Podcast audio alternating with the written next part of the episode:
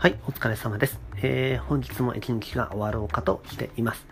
えー、ではですね、あのまあ、今日も家族サービスで一日が、まあ、終わるんですけれども、えー、まだまだこれからややりたいなと思うことをやっていこうと思います。はい。で、この音声を取るときに一つ考えがありました。それは実験的な行動として、あの、案がなかったとしても、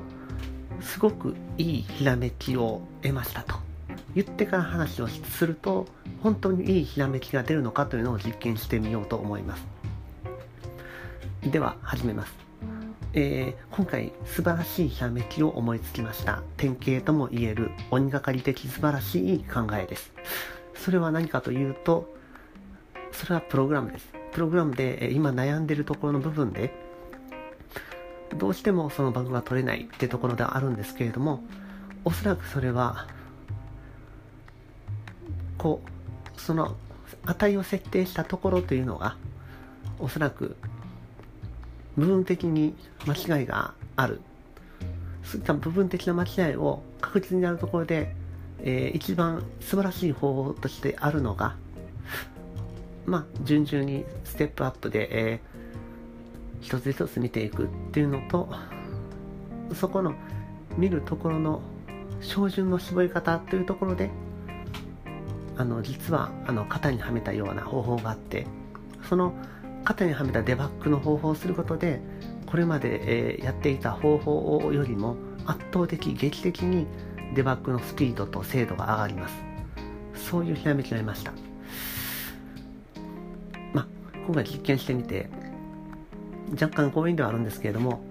自分であの素晴らしいひらめきをしたんだというふうな自己暗示をかけてからあの考えを進めたので今みたいに型にはめてデバッグを行うことで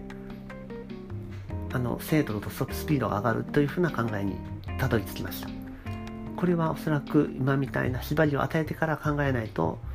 型を設けてみたいな話をしなかったと思います。まあこれが本当に素晴らしいひらめきかどうかっていうのは実験しているので定かではないですけれどもただ一つのひらめきの方法というかアイデアの一つとしたらばいいかもしれないと今思いました。このようにあの話をするときに自分に縛りを与えて話を始めるというふうなことによってお話というところがその良い方向に向けることができるという可能性を今感じました。そうですね。こういった形で音声を取るというふうなところでかしこまった状態になって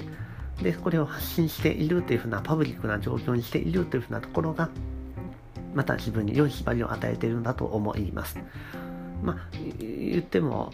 まあまあ自分の、まあ、市長と見える人が大丈夫です。何も聞いてませんからっていう言葉はすごく自分にとってあの負担の軽減になっているのでなんかそういう人の意見を得てこういった風な行動ができているのは非常にありがたいなと思います。えまだまだ初めてわずかの間ですので、えー、まだまだ何とも言えませんけれども、今後とも、例えばこの音声を取るというふうな時に、例えばミーティングというふうなことをイメージしてやるとか、あるいは苦手な人と話をするときに、あのこんなふうに話をしようとか、そういった自分に縛りを与えて、えー、そしてあの音声を取るみたいなことをすると、いいシミュレーションの一つになるので、こういった音声を取っていくっていうのが非常に生きていくんじゃないかと思います。えそうですね。まあ、まだまだあくまでこの音声というのはあのなんだろう聴取者をたくさん得ていこうみたいなあの方向性はなくて、まあ、自己研鑽というところが非常に強いので、まあ、そういったところはとらわれず、えー、どんどん積極的に、まあまあ、自分のスキルアップというのにつなげていこうと思います。では早速ですけれどもまだちょっと少しの間でもあのプログラムをちょっとやっていこうと思います。はい。はい。では今日も一日お疲れ様でした。